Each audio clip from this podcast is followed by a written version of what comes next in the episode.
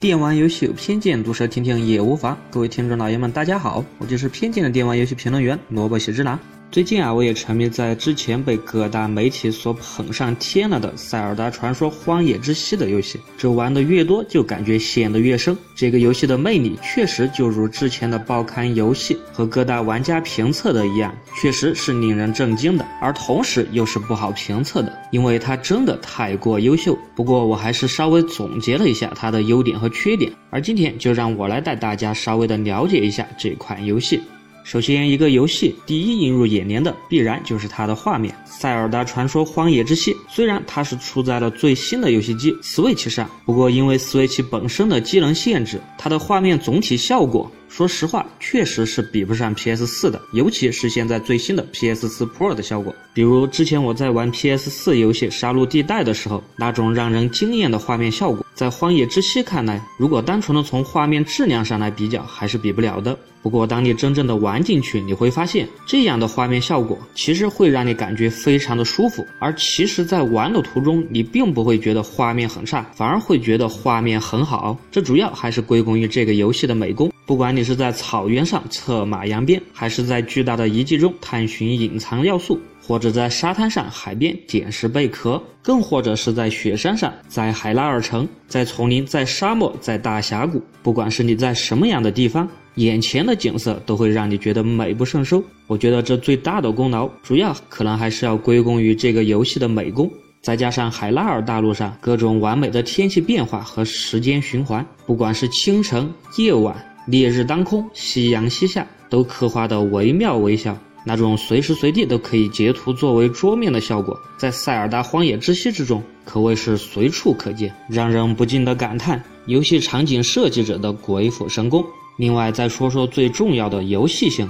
任天堂的游戏，尤其还是任天堂的招牌游戏《塞尔达》系列，从来就是以它强大的游戏性而闻名。而在荒野之息之中，它的游戏性可谓又攀升到了一个新的高度，让很多类似的游戏只能望洋兴叹。比如在同是沙盒类的游戏之中，塞尔达最大的亮点就是它提供了多种的策略玩法。举个最常见的例子。比如在你的前方有一个哥布林的据点，如果你想上去拿下它，当然你可以提着刀直接冲上去，一顿无双，收割怪物的生命。不过如果你仔细的看一看周围的环境，说不定在这个据点的上方就有一个悬崖，而在悬崖的上方正规规整整的摆放着几块巨石，这样你就可以爬到山顶，将巨石推下来，将它们给砸死。又或者旁边刚好有一堆火把。你可以带着蒲扇过去，将火焰慢慢的扇向他们，将他们给活活烧死。而如果他们的据点中还有一个爆炸的桶，必然的，你还可以用弓箭来射爆它，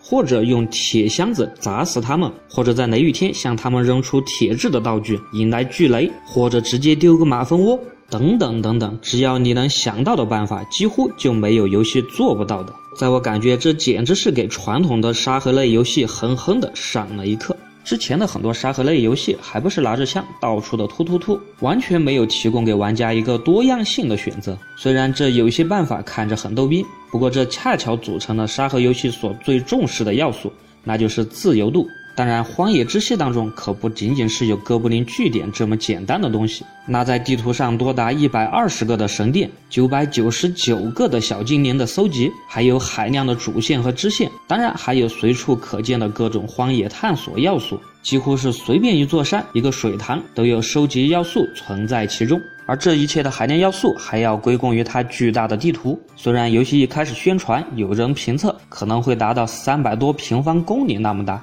不过根据萝卜喜之郎实际的测量来看。大概的面积可能就是五六十平方公里的样子，不过这五六十平方公里其实已经很不小了，更何况它还塞进去了如此之多的内容。我初步估计，如果一个人完全都不看攻略，想要将这个游戏的完成度完成到百分之八十以上，他至少也要花费掉你相应的八十小时以上的时间。这对于一个 RPG 类的游戏来说，这要素不可谓不丰富。此外，再加上《塞尔达传说》一贯优秀到完美的音乐配合。在我玩这个游戏的时候，印象最深的一款音乐，就是我在荒野草原探索的时候，耳边偶尔会响起一首悠扬的手风琴曲，循声而去，就可以找到那个游历在世界各地的流浪音乐家。站在他的旁边，看着一望无际的草原，就算什么都不干，感觉都是一种完美的享受。当然，这座塞尔达的剧情也是非常的完美，尤其是它剧情的展开方式，沿用了现在最为流行的一种，通过各种各样的要素，慢慢的抽丝剥茧，由玩家自己去慢慢发掘的这样一种办法，让人感觉充满了传奇的色彩。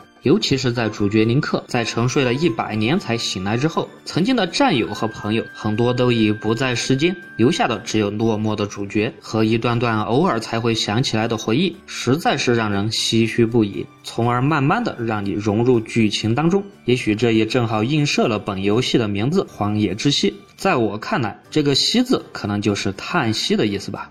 当然，这款游戏我说的那么好，它的缺点还是不少的。比如说，我实在纠结的武器的耐久度问题。这游戏里的武器耐久度实在是太低，基本上打一个杂兵，武器就坏了，甚至这些武器基本上就没有可以修复的。如果你运气好，捡到了一些神器，其实基本上你也就二十四小时的背在身上，而从来都舍不得用吧。另外一方面，这个游戏的几大神兽大迷宫看起来都是非常有魄力，不过恰巧相反，它的解密要素和内容真的是太简单太少了，甚至我一度怀疑是不是还有更深的迷宫在下面。另外，任天堂的游戏还有一个向来最大的缺陷，那就是绝对不会让你享受到全程语音的服务，整个游戏甚至就连主线的剧情也不是全程语音的，这点实在是要给个差评。另外，个别的按键设置其实是非常的别扭，比如开地图的减号键实在是不好按，还有下蹲式按下左摇杆，尤其是在激烈的战斗中，真的是非常的容易被误触。另外，也许是受制于 Switch 本身的技能限制，在一些缺少光源的遗迹当中，画面的效果确实还有待商榷，等等等等。总之，我在讲这期节目的时候，总结了它的很多优缺点。我感觉如果有时间，我可以说出很多很多的东西。但是如果要让我为这个游戏评个分，我又瞬间的不知道该怎么说呢？因为它做的实在是太过优秀，甚至都成为了一种教科书般的代表了时代的游戏，已经不能用简单的评分来衡量这款作品。相信在这款作品出来之后，之后的沙盒游戏很多的玩法。一定都可以看到曾经塞尔达荒野之息的影子吧？我也只能不断的在游戏中反复的惊喜的喊道：原来还可以这样玩，原来还可以这样做，原来是这么解，原来还可以那么解。这个地方好漂亮，这首曲子好好听，这段故事好感人，这个荒野之息好好玩。好了，这一期的电玩有偏见就到这里。我是偏见的电玩游戏评论员萝卜喜之郎，我会每次在这里为各位带来最新的电玩游戏资讯和个人吐槽，请喜欢的多多转发支持。我们下期见。